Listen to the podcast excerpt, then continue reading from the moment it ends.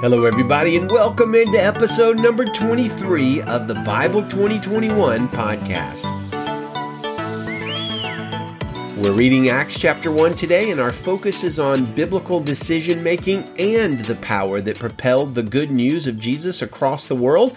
Thanks for joining us. We're a daily 10 minute podcast where we will read one chapter of the Word of God a day and discuss it. Welcome to new listeners in Telangana, India, Manitoba, Canada, China, Dallas, Texas, and Fayetteville, Arkansas. Thank you all for listening.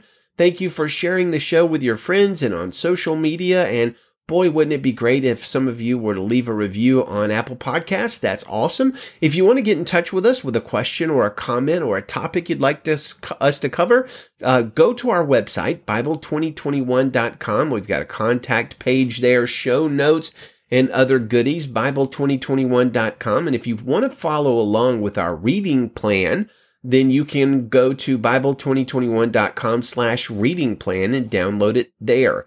Today we begin a new book, The Acts of the Apostles, written by Luke, the doctor and historian and author of the Gospel of Luke also. Now, we don't know a whole lot about Luke or his background or his family. He was a Gentile and he writes some of the best Greek in the entire Bible, which would seem to indicate that Greek was his first and primary language. He was a careful historian and a sometime companion of Paul.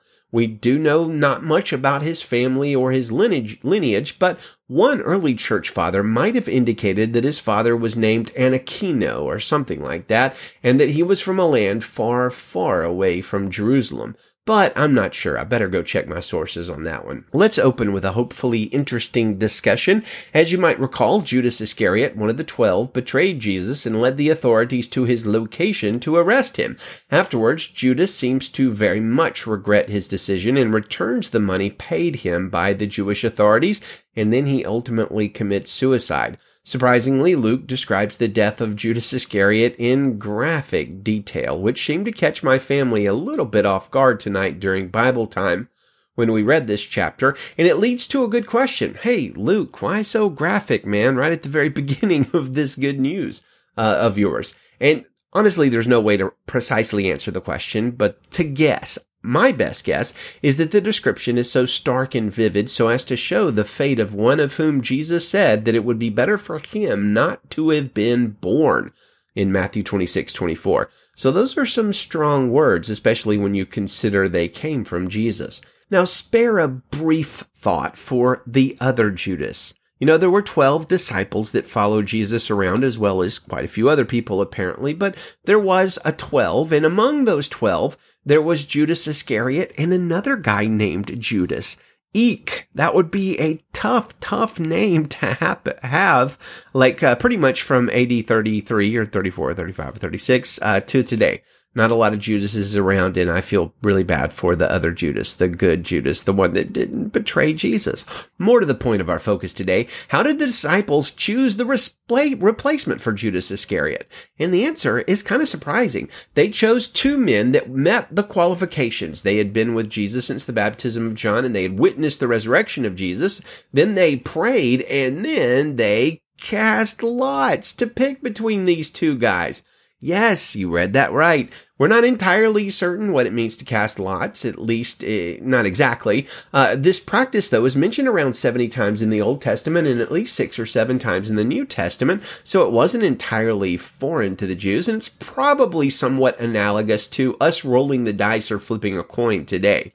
But we read about that decision in 1 Acts 1 24 through 26. Then they prayed, you, Lord, know everyone's heart. Show which of these two you have chosen to take the place in this apostolic ministry that Judas left to go where he belongs.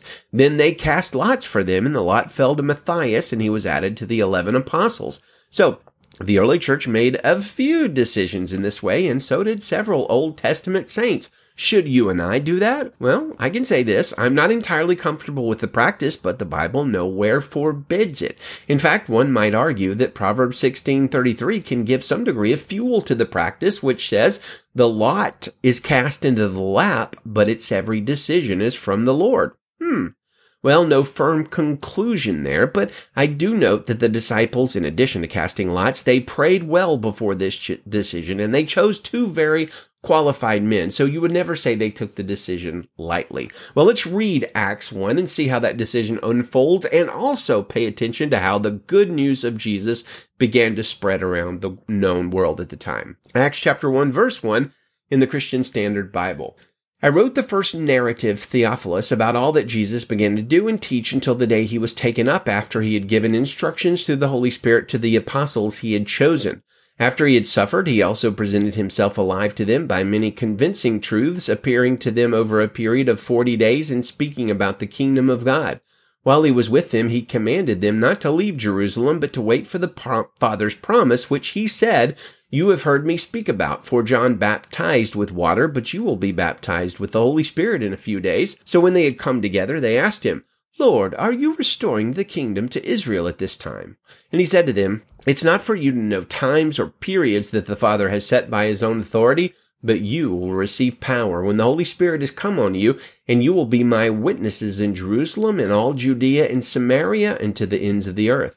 After he had said this, he was taken up as they were watching, and a cloud took him out of their sight. While he was going, they were gazing into heaven, and suddenly two men in white clothes stood by them, and they said, Men of Galilee, why do you stand looking up into heaven? This same Jesus who has been taken from you into heaven will come in the same way that you have seen him going into heaven.